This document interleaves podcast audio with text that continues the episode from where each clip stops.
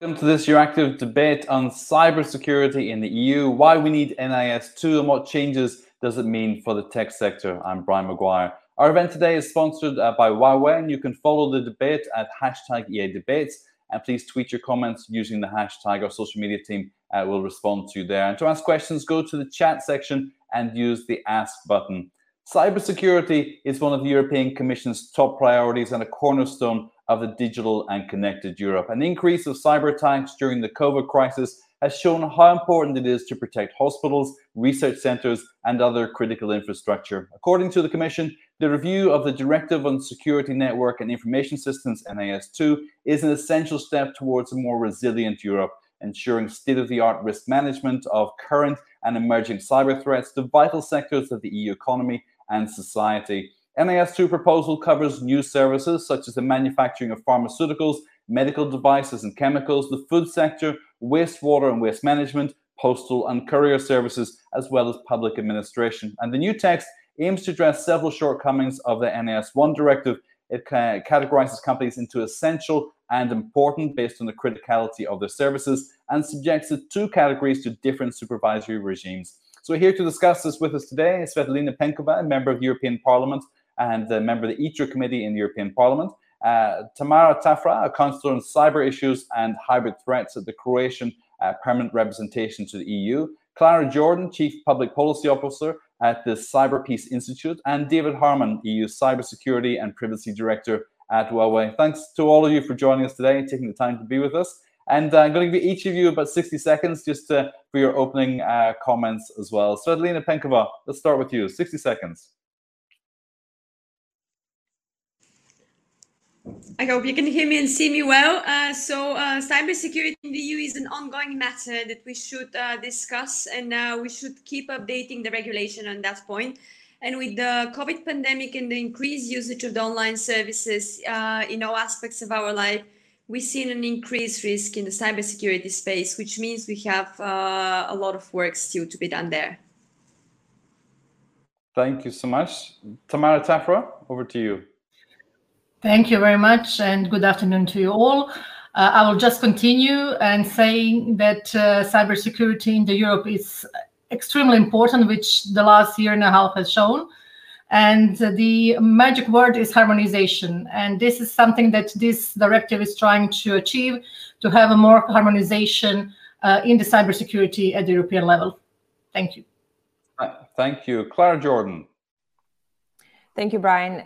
Just really to continue on, on the thread, you know, not only we see the amount of cyber attacks increase, but what is also increasing is the societal harm and societal impact of these cyber attacks. We've seen it, you know, with the healthcare sector, with the pharmaceutical industry, you know, now with the with the food supply or um, pipeline. So really, with, with a lot of the things that this uh, new directive is proposing, is to address not only the the sort of the scale of the attacks, but really how uh, detrimental they have been to society and what their sort of societal and individual impact has been. Thank you.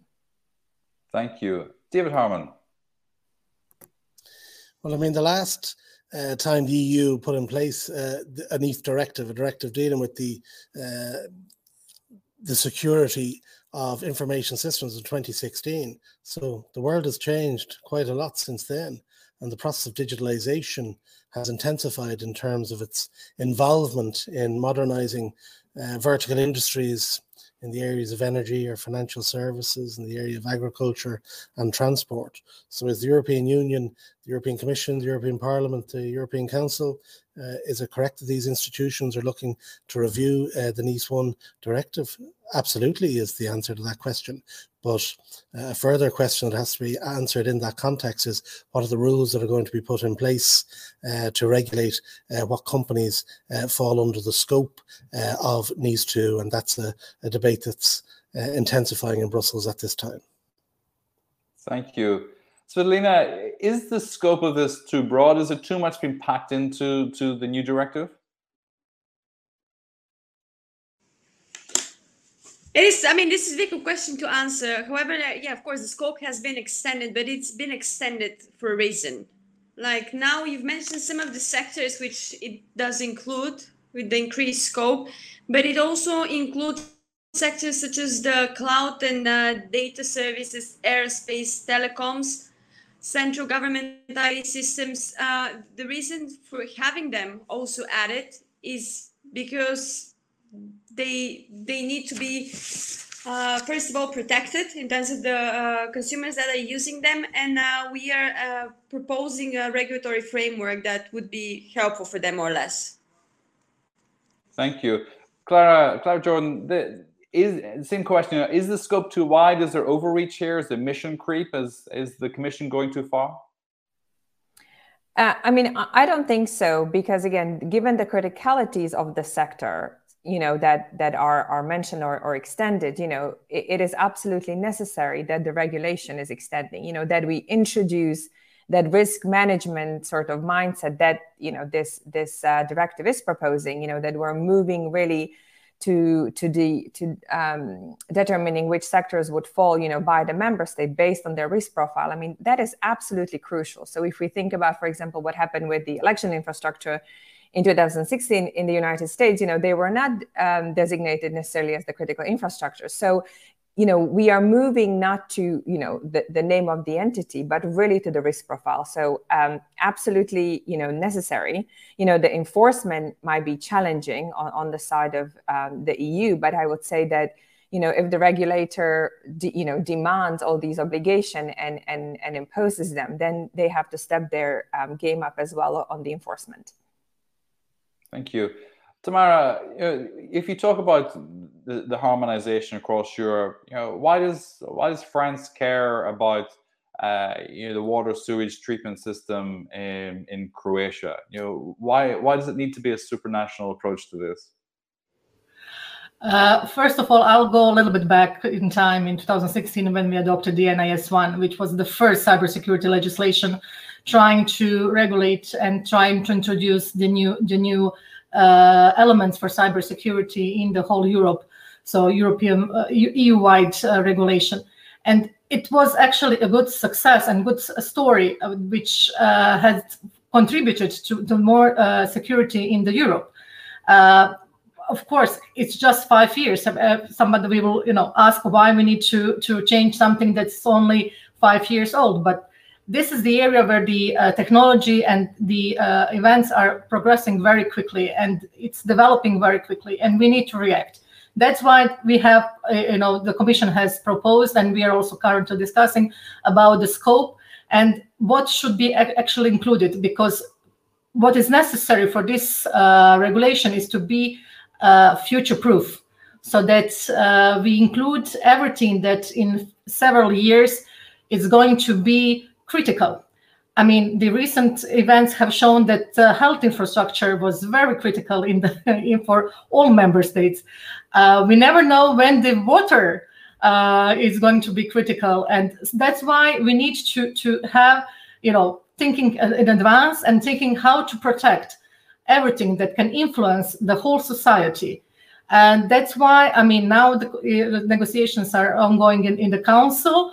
Uh, we are discussing, of course, scope is one of the most important question uh, during the negotiations. But I mean, we need to make a regulation that is, first of all, uh, future-proof, and second, that will have impact on the uh, cybersecurity in Europe. So great great impact on the cybersecurity and enhance cybersecurity because the resilience is the, the word that we're you know trying to to introduced on on level and mainstream cyber security actually on on level. This is also one of the uh, elements of this uh, directive is to raise awareness, not just you know on the ICT level of the technical level of the companies, but also on managerial level of the company, so everybody is aware uh, of the importance of cybersecurity, not just for them, for their companies and entities, but also for the whole society and that's why i mean the negotiations are progressing very well.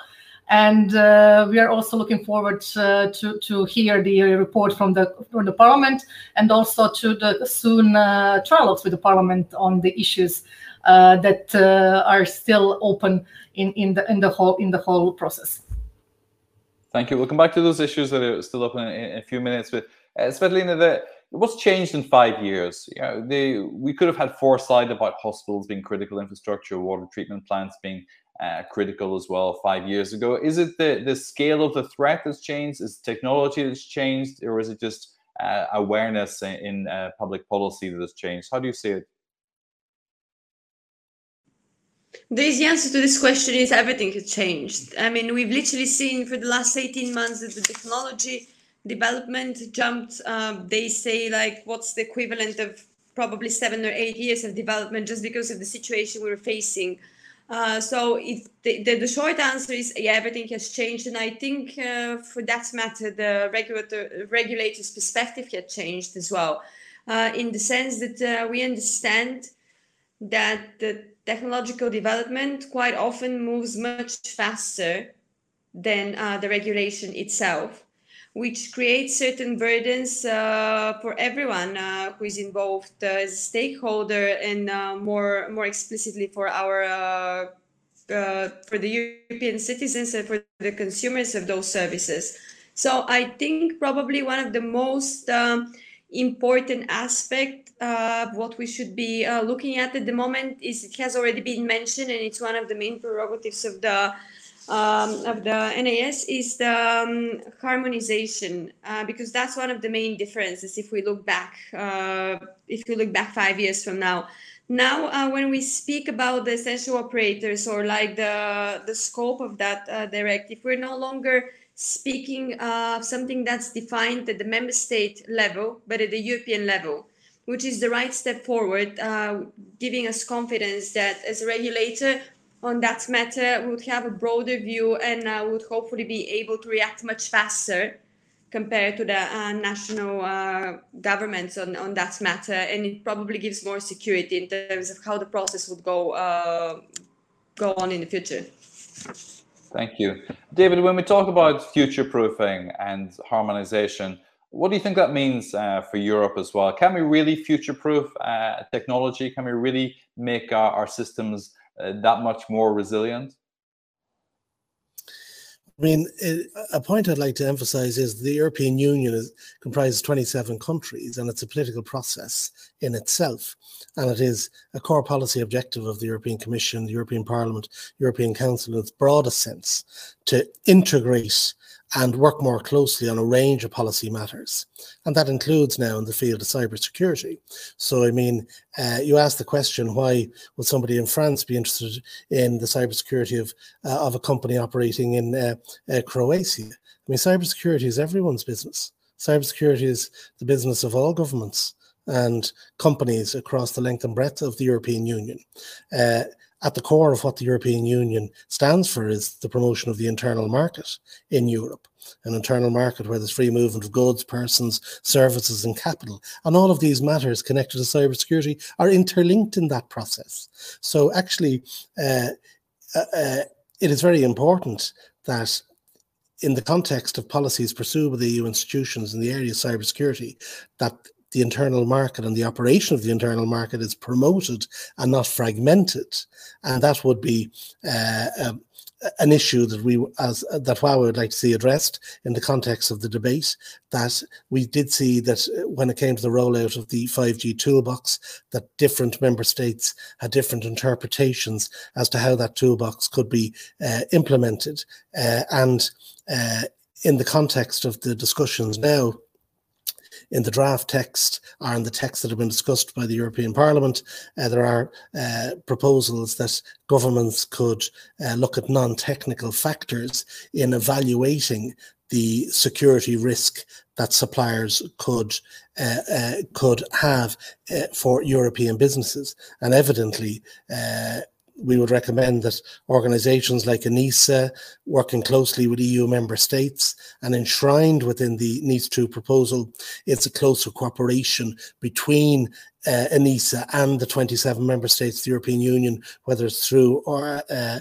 uh, organizations like the Cooperation Group or the CSIRT uh, organization, that common certified and technical standards uh, be enshrined in the criterion uh, that are used in evaluating uh, uh, the security of supply chains and the security of suppliers working within that process. Because what businesses want is some certainty in how uh, these matters are going to be rolled out. And that's a central discussion that's now taking place within the ITRE Committee of the European Parliament and evidently uh, at the level of the Council, where Tamara is representing too. Thank you. Uh, Clara, is this, when we talk about resilience, is this a defensive democracy approach or is this a defensive economy approach and the, the single market as David has laid out? You know, I think it's it's both, but but I think really here for me, what's important to realize, and I and I, you know, I commend a lot of the the the the novelties of the the directive, is that I think there's also this understanding of this interconnected, you know, finally interconnected nature of our systems. If you look at supply chain attacks that really paralyzed, you know, several countries you know, I think there is this, this real understanding that cybersecurity and, and regulation and they they don't happen, you know, in an isolated way. They happen in a geopolitical context um, you know they they happen in a context where if the eu wants to project resilience you know all the countries have to work together in a harmonized way you know to have those resilient society whether it's a resilient society from the democratic perspective or you know from the market uh, perspective. So and i also think that there's a lot of focus on digitization from e-governance services and all that you know where where eu and, and governments actually realize sort of the potential uh, that can have for citizens. And and they came to a realization that you know to really unlock the potential of the technology that that they want to provide to their citizens in terms of services you know they have to they have to first secure it. So you know for me it's really it's it's it's really that is the key sort of realization. And it's both for the market and it's both for democracy. Um, i would say there you know it's, it's two of the pillars of the of the european union that that you know every you know i would say almost everything revolves around these things. And if you look at the scope of um, the potential organizations that would fall within the scope, you know, it, it really covers it really covers both. Um, I would also say that what has been really a positive development in, in terms of this societal resilience and, and technical resilience are all these developments in the in the proposal around the you know the, the stability of the system. If you look at the you know what's being proposed around dns the domain um, name system or the trusted service providers. I mean th- there's a real realization that that the the backbone of the internet you know can create you know serious security risks for the users for the individuals for the businesses but also for the stability of the internet. So really you know it's amazing if, if you look at the scope of it how they really think how how those you know who, who, drafted it and worked on it and contributed it thought about you know this whole ecosystem from the backbone to democracy you know to market and technology. Thank you. Tamara and then bring in uh, svetlina on this as well. I, you what's what are the the bottleneck issues here in terms of uh, what we're going to see in the legislative process? You know what issues do you see the Parliament have uh, with this uh, going forward, Tamara? Well, the report is still not officially out, so I will not comment the report of the uh, Parliament. I will just say from our discussions, which are progressing very well, thanks to the Slovenian presidency, which is doing excellent job uh, re uh, regarding this directive and conducting the negotiations in the Council. Uh, we are progressing very well. Um, I must say the main issue, I think it's going to be uh, as the same, uh, which we're going to have also with the parliament, is the scope. Uh, here there are different views, what needs to be also included, but also the um, intention of member states to um, have uh, a little bit of flexibility to include uh, those companies, those entities which they considered are, uh, according to a risk, risk assessment, very important to be in the scope of directives, and they're not. Uh, from the um, perspective of the small country, uh, we have also very uh, big concerns about the small and micro enterprises. And of course, we will try not to um, introduce additional administrative burden to them, uh, especially um, because those companies are backbone of our economy. So we need to also try to find a solution and a proper balance between uh, security and um, uh, economy. Um, and of course, the issue of reporting. Uh, this is the something that's still, let's put it like this, an open issue, and it's going to be also, I think, one of the discussion uh, with the Parliament in upcoming months. Uh, how the reporting and the time of the reporting of incidents should uh, look alike. And just to follow up of what previous speakers have said uh, regarding the uh, existing structures, and the NIS1 has introduced something called NIS Cooperation Group, uh, which is uh, the um, group uh, uh consisting of the member states uh, with the help and, of ENISA and European Commission. And it's actually the group which is behind the 5G toolbox. it's the group that's behind also the Cyclone network. So they have produced a lot of very valuable and very good stuff in the last few years. And the directive is going to actually also enhance and, and you know give credit to their work also for the future. So uh, network is also one of the structures that's very important, and it's it actually came from the NIS1. So as said, we have already structures that are you know very good at, at the at the uh, uh, in combating and addressing the cybersecurity risks. And uh, those structures are going to be um, also uh, continuing to, to work and uh, also in the new in the new scope of the NIS2. Thank you. Uh, let's uh, go to Svetlina. Parliament, uh, you know, what's the discussion? Where, where is this report likely to land? What are the issues? So, um, the, this report would be voted in ITRE on the 20, uh, 28th of uh, October, and I, I, can just highlight some of the priorities that um, our group was uh, was defending in the massive dose negotiations. I, I personally wasn't involved uh, uh, in the actual negotiations. So uh, something which which is quite important and is finding place now in the um, is the in the compromise. We see how the how it goes from then on. Uh, the, provi- the provisions to defend to defend the privacy by design and strong data protection, specifically in the context of cybersecurity. Um, we also managed to achieve and include a provision on the member states to integrate AI technology, open source application um, in the national uh, cybersecurity strategies. Um, in terms of uh, one of our main uh, group priority was um, the cybersecurity capacity uh, building and training, uh, which is uh, support for uh, for the SMEs, and those are incorporated in the final compromises. I think those are some of the, the key matters which which we managed to to achieve in in the group, and of course there are many more, but I don't want to waste time on going line by line with each one of them. Go line by line later then. Thank you. This uh, we actually had a question on this as well from TG, who TG is. So thank you for that. Um, asking you to specifically outline some of the issues you're dealing with there as well. We also have another question from Goran uh, Goto, who's going to come in just a second. And just to encourage our audience to send your questions now, we'll put those uh, to a panel as we go through the discussion as well. Uh, Clara, you you mentioned the word backbone in terms of uh, DNS uh, services, for example, and uh, uh, Tamara mentioned also backbone in the context of micro businesses, small businesses across Europe being the backbone of, of Europe's economy as well.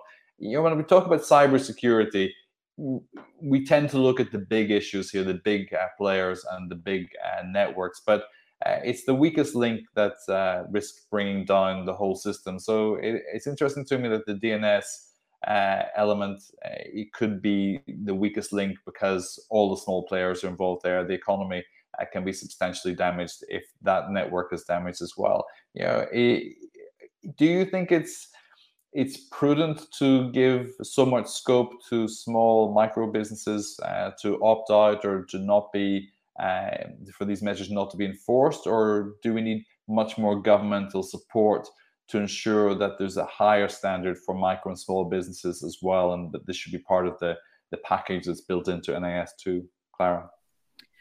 Thank you. Yeah, I, I think you know the the the, the policymakers and decision makers always have this really you know important balance to strike and i think when you look at sort of the dns and the, and the small micro entities which which have uh, exceptions in this in this proposal i think there uh, I would I would you know assume that the, the the the thought was behind you know the the potential harm and impact you know um, that that can be inflicted and and I think the the assumption or the calculation was that you know if you're a micro entity you know the reach of a potential sort of um, DNS related security risk is smaller. But you know the the it was mentioned you know the capacity building element should be for me part of any regulatory proposals. And and um, this is not just for the you know the small organizations that that will be within the scope but it's also you know, for the countries who will have to, you know, um, you know, do their own legislation and and you know, make work on these lists of entities.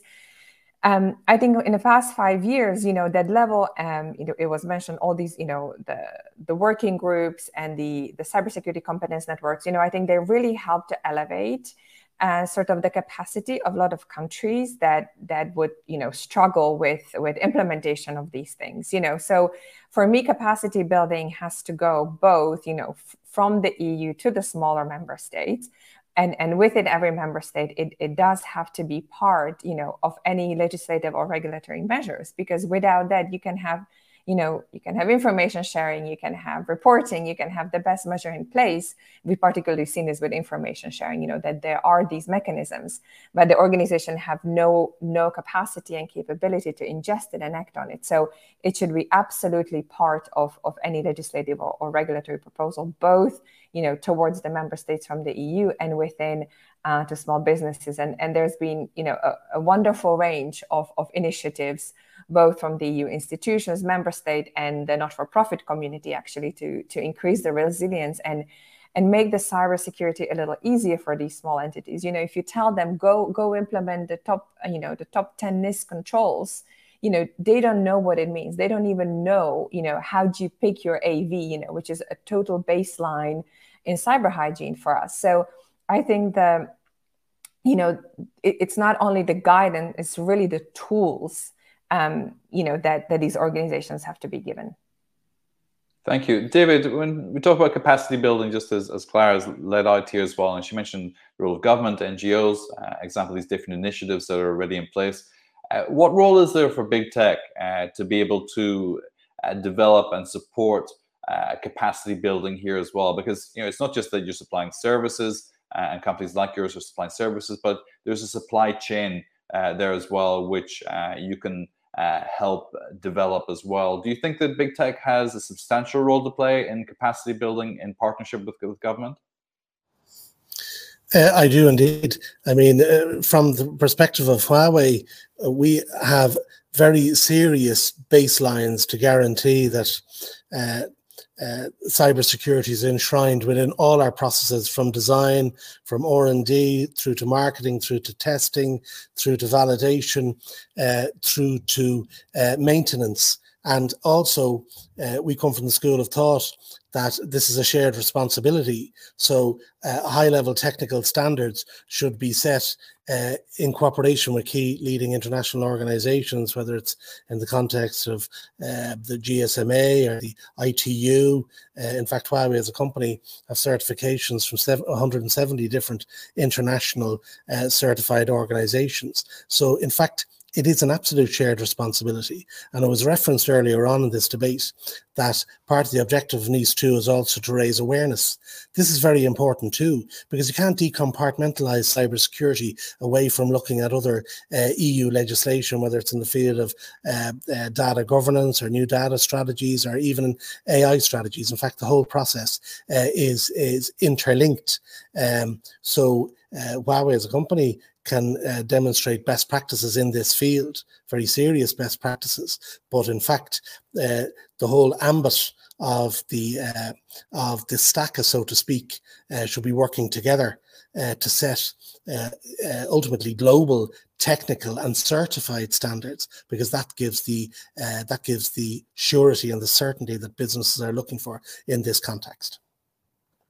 Thank you. We have a question uh, for uh, Clara and David here from Javier Villegas Burgos. Uh, Javier is from Vodafone.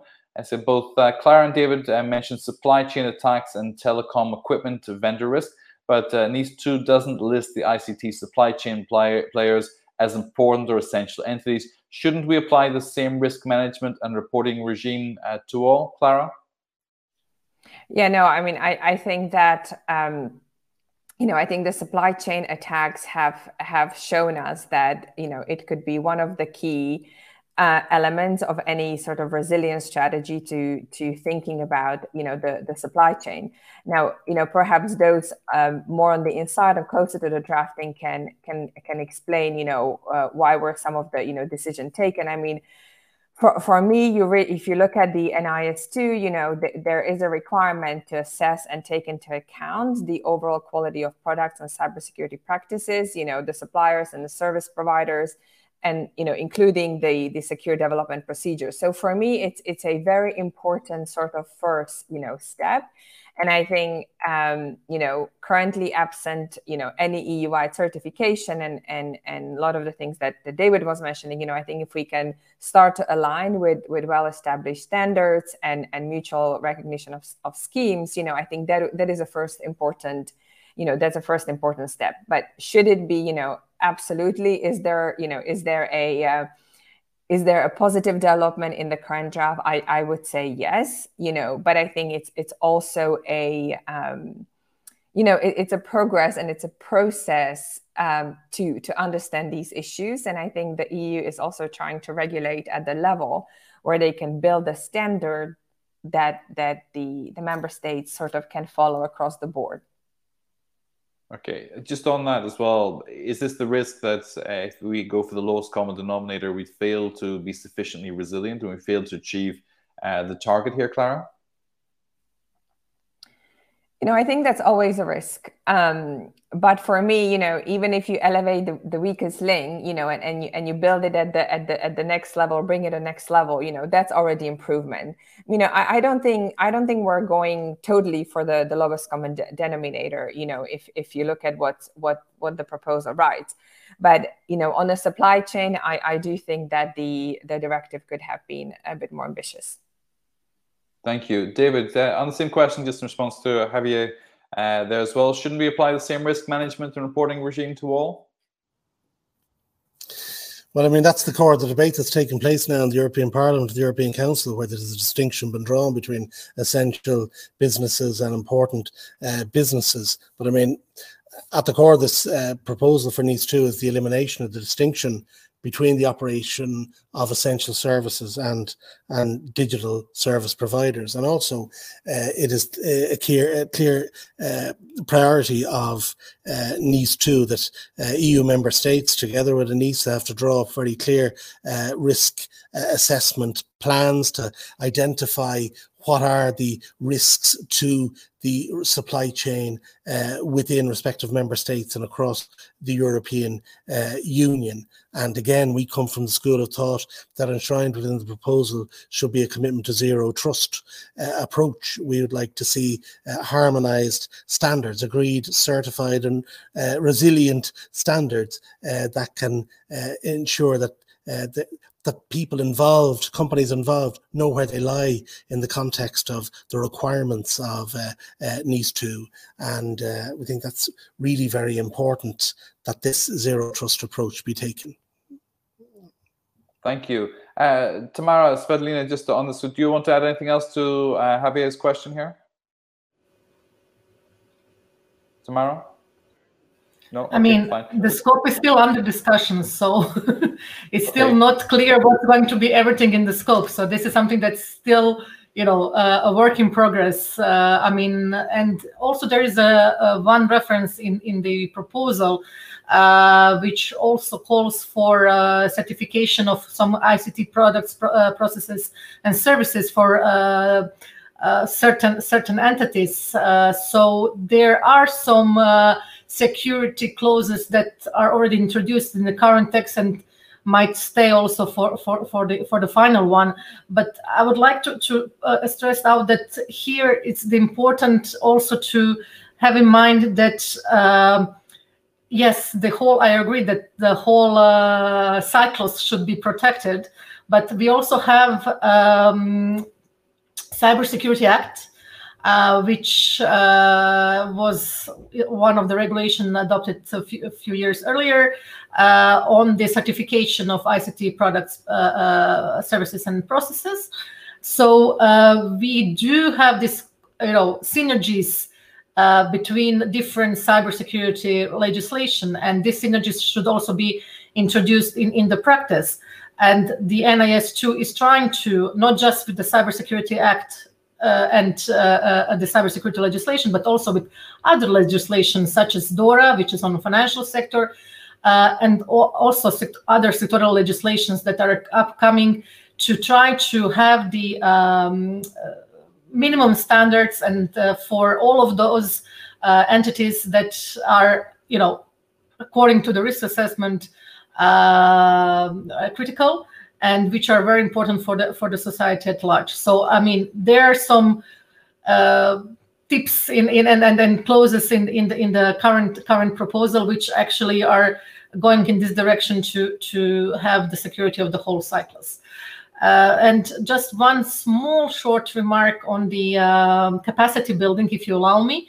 Uh, here, uh, I would also remind uh, that we have uh, regulation on competence center, which actually was foreseeing the help and for the small and micro and medium-sized enterprises, but also for research communities to to um, engage more and to build more upon the cyber hygiene and build upon more on on the uh, uh, capacities to to be able to uh, be resilient, but also to to address and to be able to recover from from the cybersecurity incidents.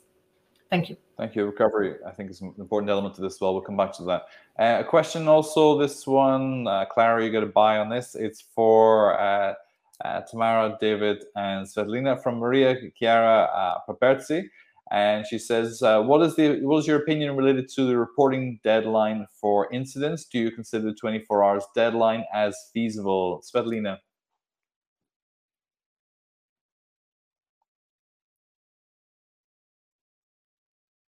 Sorry.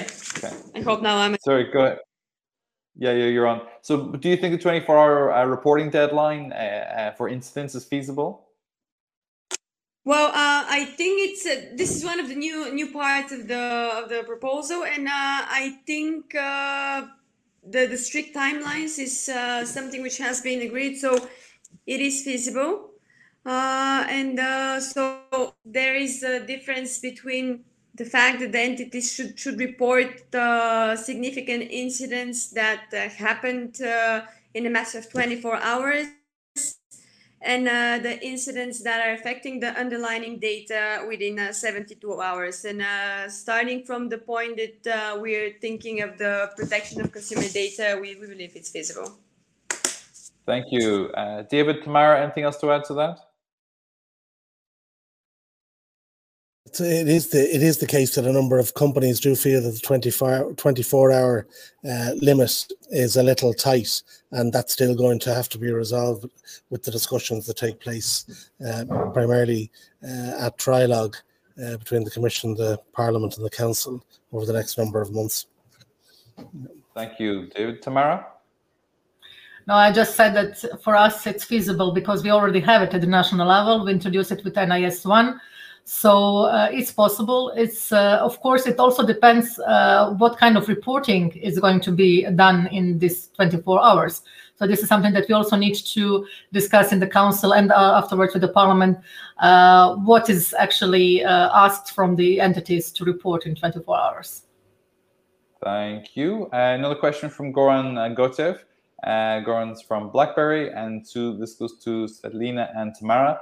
Uh, where do you expect to see interlinks between NIS2 and the Cyber Resilience Act announced by President von der Leyen at the State of the Union? Tamara, you mentioned this uh, briefly. It's, uh, you want to respond to this first? Yeah, I mean, the Cyber Resilience Act is, some, is a regulation action on IoT, which is foreseen to be presented uh, in one year, so next uh, autumn to 2022. Uh, of course, uh, this is the area which is uh, at the moment not covered with regulation, and IoT market is raising rapidly. So we already had in the council discussion last year that some regulation is needed for for the IoT products and uh, hopefully this resilience act is going to cover uh, the uh, area which is at, at, the moment not covered with the cybersecurity regulation. Uh, of course that i mean as said earlier uh, the uh, nis2 is already trying to find synergies with current existing cybersecurity regula- regulation. So we are hoping that also the resilience act is going to be compatible and uh, had added value also for for the for the cybersecurity in the European Union. Thank you, Svetlina.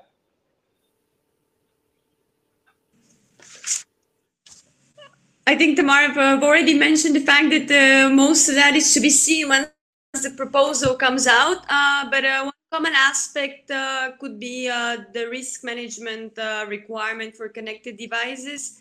Uh, and uh, also uh, there could be an overlap regarding the certification provisions. Thank you. Uh, Clara, a question from Tapir, and he says, do you agree with including social media platforms in the scope? Are they really that important uh, to society and to the economy? Um, you know, I think it's um, as you mentioned before, you know, that these two pillars of the EU, sort of, you know, the, the democracy and, and market and economy, you know, if, if you really think about a potential harm and impact, you know, that that can be inflicting, you know, through the the the, the misuse of, of the tools these platforms are providing that i you know i think it's absolutely now part um, of these conversations i think uh, the platforms have been, you know, calling for sort of more, you know, regulation and understanding um, of their responsibilities. But it's really the realization again, you know, of, of the importance. I mean, the, these platforms are not only for for for communications. I mean, if you look at Instagram, for example, um, it's perhaps not the best example in this debate. You know, I mean, it's an important tool for micro businesses. You know, a lot of businesses do business through through these platforms now. So I think it's a, it's a, it's an important step in realizing the importance they have not only for the society, democracy, you know, societal well-being, cohesion, mental health, but also for the you know for the economy in the EU. And and I think it is it is one of the objectives of the European Union to support you know small businesses. It was mentioned before that it's the backbone of the economy. I think we have quite a lot of research to to prove that. And so I think there is there is this need to include them um, in the in these conversations. And and if I may, um, you know, just just say something very briefly on the reporting um, uh, because I think it's an important point to make. There's been enormous amount of research that have shown how important early reporting is if you report early you prevent the lateral movement you know of, of you know you have a chance to prevent the lateral movement you know of, of, an adversary in your network. So if we if we think that the primary objective of the of the directive is the resilience you know understanding what is happening in one place and then being able to report it but um, Tamara mentioned it's, it's going to depend on what we will have to report. But i think that that requirement you know of, of reporting and early reporting just should you know it's time to make it you know the a best practice and and and regulation. So i think that that reporting uh, provision it was mentioned it's been agreed on. I think that has it, it's one of the you know biggest opportunities to improve you know to improve the resilience. And again placing this in a geopolitical context um, this can really help prevent you know the lateral movement as we've seen through you know uh, various attacks you know that that they got in from one ha- one side. We didn't know it and and when they ended up was much more serious. So um sorry for taking an opportunity to um to yes, respond uh, to that as well. no thank you for that. I just to build on that also is, is that the reporting burden falls disproportionately depending on the size of the business as well. And so the enforcement elements uh, could also fall disproportionately and, and uh, be overly punitive of smaller micro businesses who, who simply just don't have capacity on their side to um, either identify a risk or breach um, or to ensure that that best practice is maintained at sufficiently high level as well. Clara, So, you know, do you, do you think this is, uh, it's not just a matter of the, the regulation and the benchmarking here, but uh, should there be scope for the deployment of support services within uh, NIS2 as well? Should that be funded? Are these elements that you, you think should be included within uh, within the package, Clara?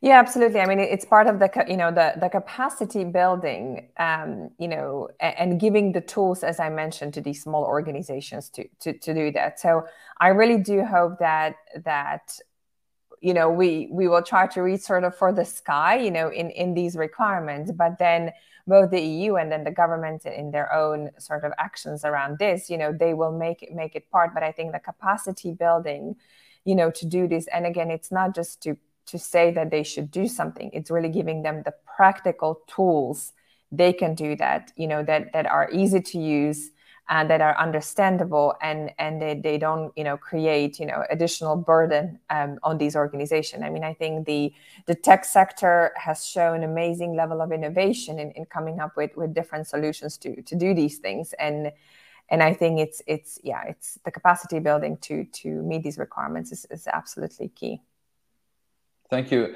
Uh, Tamara, you, we talk about future proofing, and we're five years after uh, NIS 1, now we're in NIS 2. Five years from now, we're going to be talking about NIS 3. You know, with the, the speed of AI development and deployment, the, the rise of quantum to come uh, within perhaps the next five years as well. Uh, will this uh, directive be obsolete before it really gets a chance to bite? I mean, it's not for sure because NIS1 is uh, still uh, very valid and uh, it's implemented and, and it, it, shows results. So, although we are already talking about NIS2, so I don't think that NIS2 will not uh, uh, fulfill the purpose uh, before we start to talk about NIS3.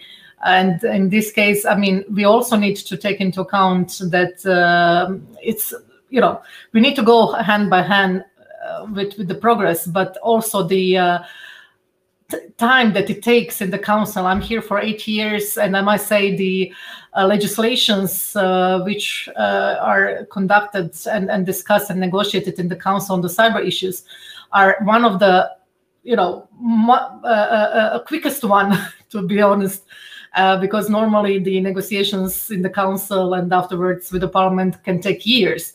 And here we are really with all the uh, legislation that we have already adopted, we have you know tried to to keep this this this uh, the race uh, with with the development of technologies. So I'm hoping that also the NIS2 will have this uh, future-proof stamp on it, uh, at least for the next five, maybe six years. Let's see. Svetlina, what's the mood in Parliament on this? Is there confidence that this is really future-proofed, or or is this a, a band-aid to to stem uh, damage over the next few years until we can we can uh, upgrade the system again? Artificial intelligence, quantum, these are not technologies that are going to stand still, and and the advent of 5G deployed across Europe as well, the Internet of Things, autonomous driving, all the, these the, risk elements increase. Uh, as the technology becomes more complicated and harder to to uh, manage at a governmental level as well, don't you think? I think we all agreed on that matter, and uh, most of the speakers previously did highlight that point uh, in terms of the increased risk, and that's why we need to be doing uh, more proactively our work in terms of the regulation. Of course, when we're speaking about uh, AI and all the new technologies, there are additional aspects added to the conversations. Here we're speaking about ethical aspects, social impact, which is also not that easy to uh, to regulate or to even quantify. So uh, in terms of the, the risks ahead, I'm pretty sure there are even some which we would not be able to foresee at this standing point that we are now. Okay, but in terms of how we manage that, how we scope out, whether it be a tech neutral approach um, or whether it's a, a, a cooperation model, uh, you, is it possible to build it into to NIS 2 to ensure that the response is quicker than perhaps it would have been in the past, that the support systems are stronger, more robust than they would have been in the past as well, even if we're not clear exactly what that risk is going to be. Svetlina. I think uh, this is, of course, we we've aimed to do that in the in the in the current uh, in the current report, uh, and it's up, up up to us to see and with the time if if we managed. Okay, thank you, David. You know, how do you see this in terms of of uh, uh, changing technologies? You know, we know the risk is increasing, but uh, you know, are we able to shape public policy around managing that risk in a sufficient timeline? You I would say five years has passed. The next five years, we'll probably need to do this again. So, you know, is the learning process here accelerating the political process, as Tamara has outlined, is clearly uh, working much more smoothly than could normally be anticipated for this level of complexity. Uh, is this a, a case where the political uh, uh actors have been educated well enough to be able to identify the risk and uh, and work through in policy detail faster than before? Or is this simply another case of the European Union responding to crisis more effectively than it perhaps has done in the past? And uh, I just take you up on the latter point there, Brian. No, I think the European Union is looking at the issue of cybersecurity and a lot of related policies in a very uh, structured manner. I mean, NIS 2 falls under the uh, remit two of the broader EU strategies that have been promoted in the field of digital sovereignty and strategic autonomy.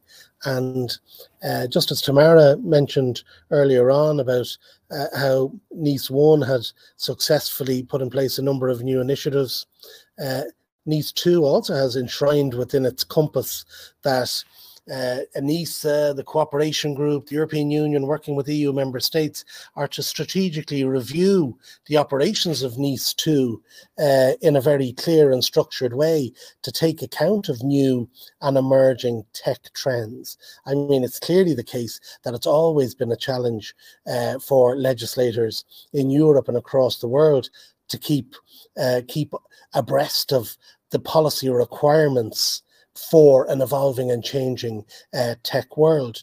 Uh, but it's clearly my understanding, and it's certainly the objective of the European Union, that it is putting in place the governance structures to ensure that as new te- new technologies do come in, uh, come on stream for broader society, and that means new techs that are used for all vertical industries, uh, that the proper governance structures are put in place to ensure uh, the safety and security of supply chains. Because the, in the end of the day, that's the core objective for us all, is to ensure uh, that uh, cybersecurity is promoted at all times. In fact, cybersecurity and uh, privacy protection are two halves of the same two halves the same coin.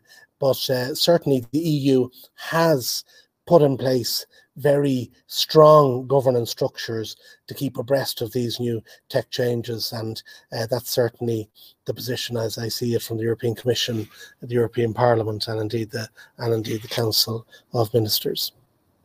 Thank you, Clara. When we were speaking earlier just about social media platforms, it occurred to me that you know, what we've seen recently in terms of uh, Facebook, uh, WhatsApp, Instagram outages as well you know, there's the question of uh, of competition here as well, of market dominance. That we have uh, oversized suppliers of digital services, uh, which become uh, critical issues for the, the, the supply chain and for the functioning of our economy and for our democracy as well.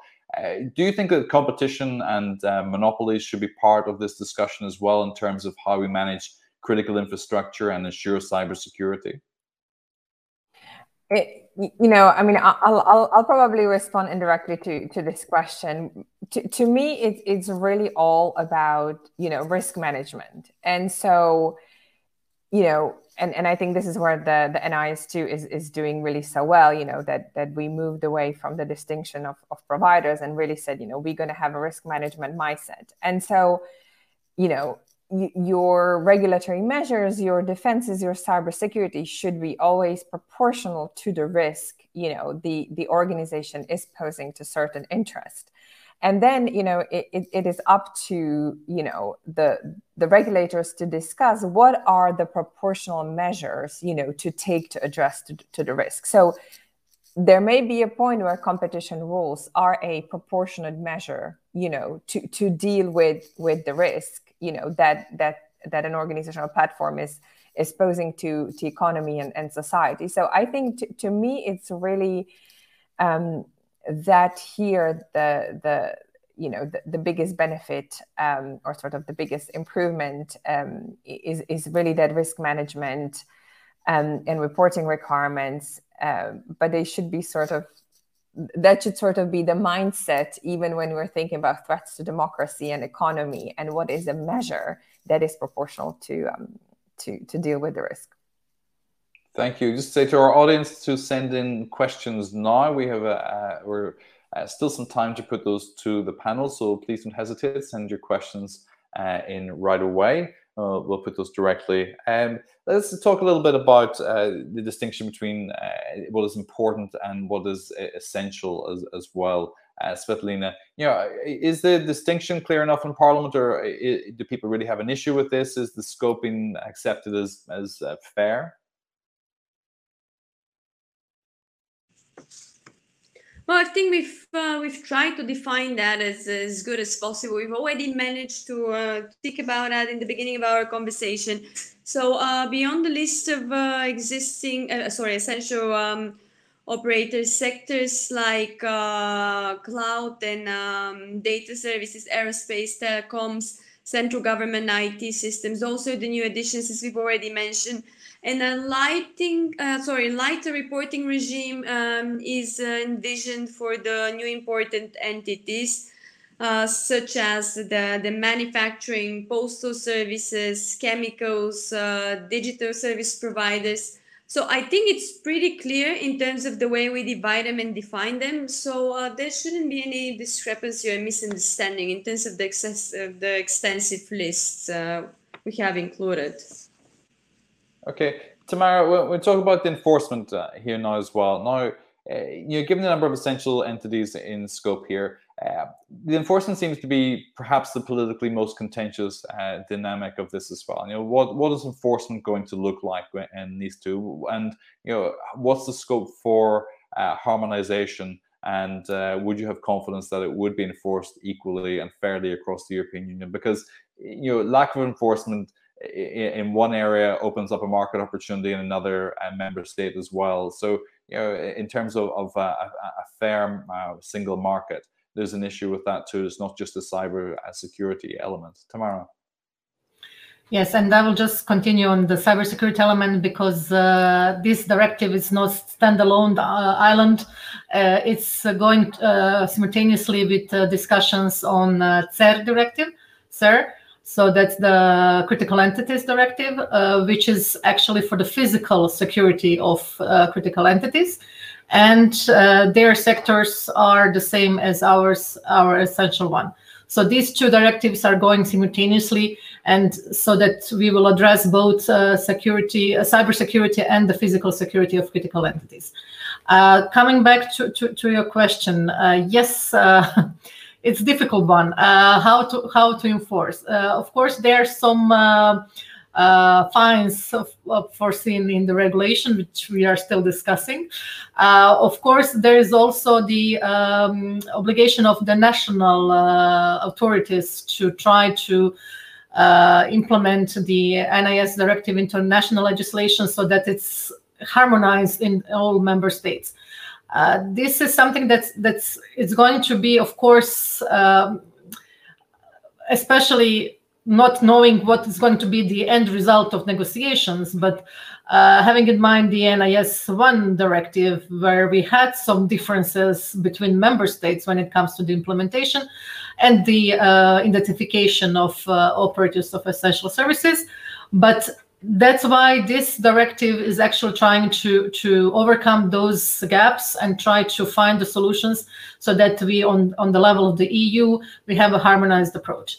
Um, there is also something that's it's very important to, to mention is the uh, issue of the cyber hygiene uh, in the sense that uh, it's of course it's uh, something that it's i mean we that are working with it we, we know how important it is. Uh, but the um, uh, entities uh, are not always aware. Uh, from the political point of view uh, i don't know if you have read the recent european council conclusions where the cyber was mentioned very prominent. So it the the political level has actually uh, see has actually saw the uh, importance and and you know they're stressing it uh, over and over. But now it's also the on the um, uh, business level to to see uh, the importance of of the of the cybersecurity. And here there is another point that I would like to stress is the um, amount of information um, and amount of um, that is going to be of obligation that is going to be um, the new one for new for the some some entities but from the other side when we talk about reporting we need also to think about the other side of the coin and this is our the are the national CSIRTs which are going to be recipients of those informations coming from the entities on the incidents and and uh, threats. So there, we also need, especially from the perspective of the smaller countries, needs to think about how not to introduce not admit, uh, additional administrative burden for the entities and the private sector, but also for those who are going to deal with those uh, reports and those information received from the entities. So it's going to be a very tough discussion how to achieve a balance, you know, between those two sides, but also not jeopardize the uh, cybersecurity uh, in, in a global one. Thank you. Uh, so, Lena, you Parliament has previous on this when it comes to defending uh, small, medium-sized businesses as well, where uh, there's been a, a, too much of a burden placed uh, on those who perhaps can least afford uh, at least afford it, and also in terms of enforceability and, and penalties. And we have another question here from uh, PG, um, who says we've heard from Clara that uh, NIS2 is based on risk management, but yes, who determines measures implemented by the business to determine whether it's proportionate to the risk, the business themselves, the national regulator, or the European Commission? So, who determines the measures and the proportionality of the risk?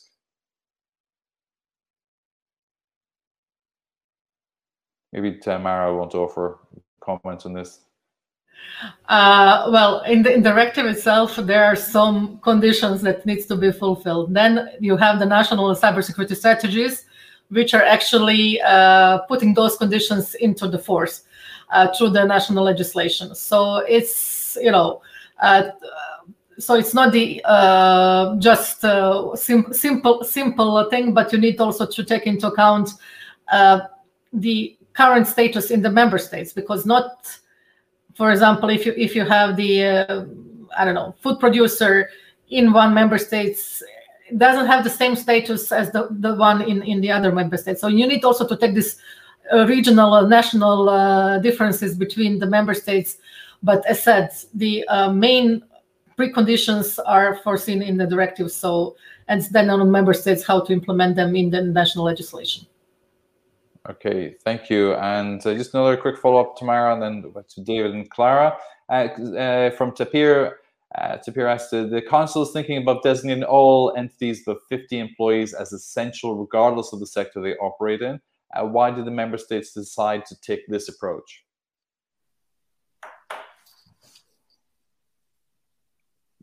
It's still in the discussion, so we don't. Yeah, okay. so uh, it was a proposal of the commission, but we are still discussing in the council what you know uh, what kind of small and uh, micro enterprises but also the medium one are going to be uh, in the scope of, of the directive because at the moment the large one are automatically in the scope and but the uh, there are some conditions for others to be met before they can be in the scope of the directive. Thank you. David we've touched on a lot of different uh, topics across this uh, discussion here. Uh, for, for not just Huawei, but also uh, companies of, of your size and in, in so many different markets as well. Are you confident that the European Union has the right sensibility to do what's needed uh, to protect the tech sector, to protect the, the, the economy, um, and to build a resilient, uh, a resilient structure uh, for the, the, the foreseeable future at least? Well, uh, one one saw the uh, speech that was given by the president of the European Commission, President von der Leyen, recently in the European Parliament, where she outlined clearly that cybersecurity is a core priority, core political priority uh, for uh, the European Union, and uh, I do believe that, uh, in essence, the proposals concerning NIS 2 are balanced but there are a number of issues that are going to have to be sorted out uh, at trilogue under the uh, French presidency. Uh, the reality is, if the NIS 2 rules and regulations are going to be implemented, they have to be enforced. So the 27 member states the European Union are going to have to put in place uh, proper structures uh, to enforce uh, those rules.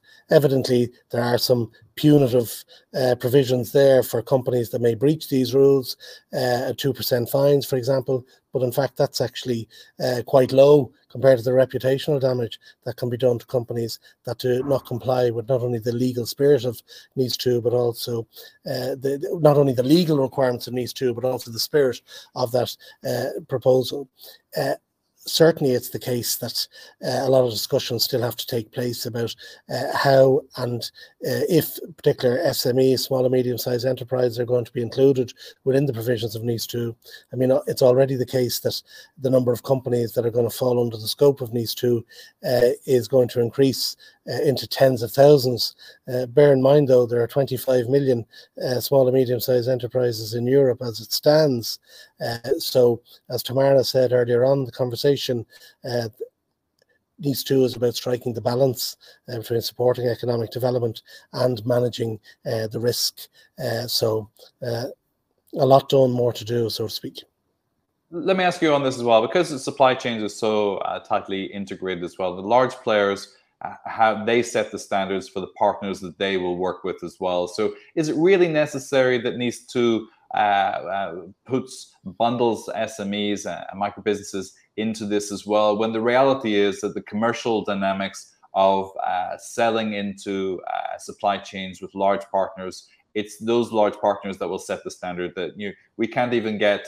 Uh, you know certain organizations to permit Zoom, for example, because of, of, of risk uh, in terms of, of um, broadcast, you know, because in each company has its own strict rules as well, whether that would be to do with food hygiene or cybersecurity as well. So, is the the commercial dynamic here perhaps even the stronger lever uh, for SMEs uh, compared to what the the Commission uh, could propose, David? No, at the core of what businesses want is is certainty, so that businesses businesses can actually take uh, decisions uh, in a certain business uh, environment. And it is really, in, a way, very difficult uh, to decompartmentalize uh, global supply chains because actually global supply chains not just the vestige of large companies. Global supply chains uh, integrate small, medium, and large scale companies. But at the core of the objective of NIS 2 is to strike the balance between ensuring high levels of cybersecurity in Europe and ensuring the promotion of economic uh, development uh, across uh, the European Union. That's the, the, the, the core purpose uh, of NIS 2. But I would come back to a point I mentioned earlier on. I mean, enshrined within NIS 2 should be a zero trust approach. There should be harmonized rules. There should be certified rules, certified standards drawn up by organizations like ENISA in cooperation with EU member states so that that can give the certainty that businesses need in relation to uh, complying understanding uh, and working uh, within the uh, legal uh, requirements laid down by NIS 2 and also working within the spirit of NIS 2. It was a very important point, I think, made earlier on uh, that NIS 2 is just not only about legal compliance alone, even though that is of paramount importance. It's also about ensure, it's also about making sure that uh, all companies, all organizations from the public, private, uh, uh, education, research communities are aware of cybersecurity and uh, put in place proper cybersecurity strategies to mitigate uh, this re- risk. So NIS 2 serves many positive uh, functions in that context. Thank you. Clara, just to, to, wrap up on the enforceability side of this as well, you, you know, how do you see this play out? You know, politically, uh, this is, is difficult for, for parliamentarians to uh, do anything which will uh, damage the, the profitability of SMEs by increasing burdens. We're coming out of a deep recession. COVID is still impacting as well. You know, there's a lot to contend with as well. We're probably looking another round of austerity, tax rises uh, as well. Uh, so how do you how do you convince SMEs and this that enforceability with with punishment and penalties um, is a good way forward?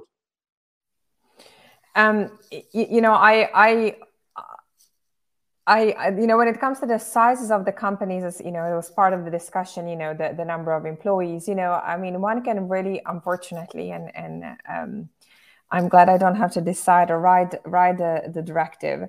Is that you know, on one hand, you know, we say, okay, it's a small company, so the impact of a potential cybersecurity breach or incidents or impact on on the resilience state of resilience can be small but when it comes to technology, I disagree because a, a company of three employees, you know, can have a, a, a pretty large societal impact.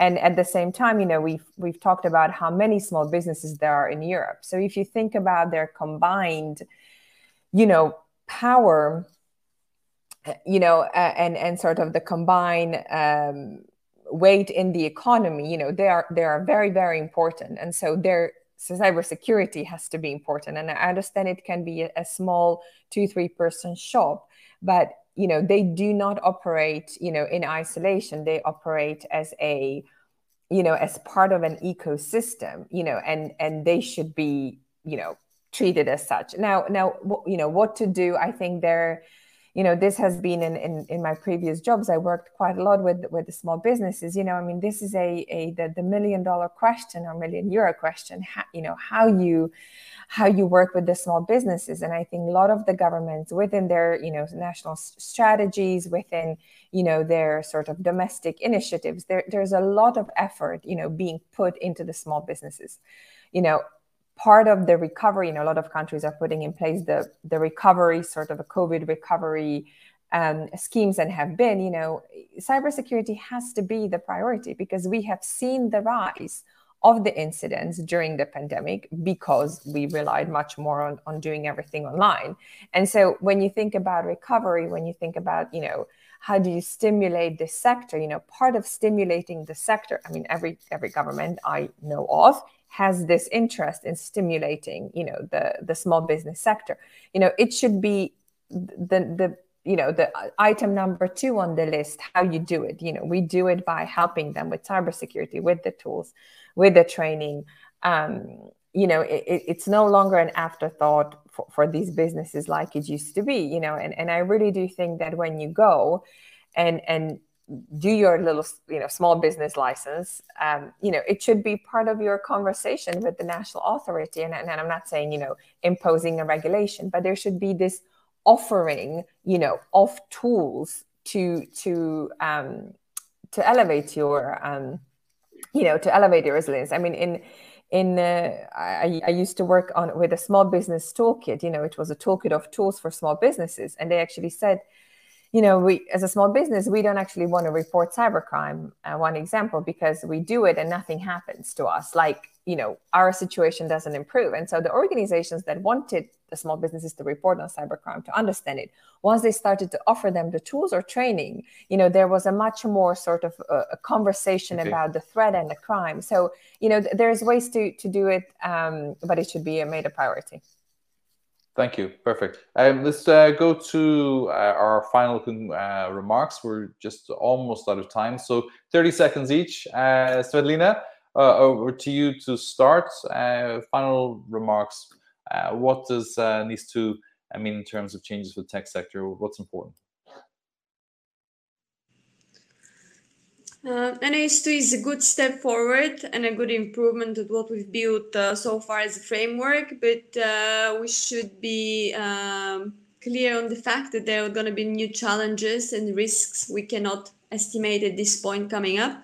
But I'm sure um, as regulators, we're going to manage to uh, to tackle them in the right way for our SMEs and consumers. Thank you, Tamara. I agree with Svetlana 100% and adding only that uh, NIS2, it's not a silver bullet. Uh, it's not going to solve all the issues and problems that we have with cybersecurity in Europe, but for sure it's a good step forward. And we are hoping that uh, it's going to be implementing as soon as possible so that also the uh, entities, the subjects, the companies, and, and the uh, others who are part of the whole ecosystem are going to be more secure and enjoy the, then the benefits of uh, doing business in a secure environment. Thank you, Clara. Uh, I think that you know the the success and uh, of, of this directive, you know, and, and, as always, you know, the, the devil is going to be in the detail. And I think one thing that's going to be very important that in those discussion about implementation, you know, you know how you provide guidance and best practices and advice on implementation, it should be a conversation and a dialogue within different bodies that includes businesses, that includes small businesses, that includes civil society, and all those you know, who are impacted by this directive being in the scope or they are being impacted by cybersecurity. Thank you. Thank you. David, last word. Uh, cybersecurity is a top political priority for the European Union, uh, but for NIS 2 to be successful, uh, there should be put we should put in place common, clear, open, uh, transparent, uh, certified rules so that businesses know clearly what their obligations are from a technical viewpoint in terms of the need to, uh, to comply with the provisions of NIS 2 moving forward.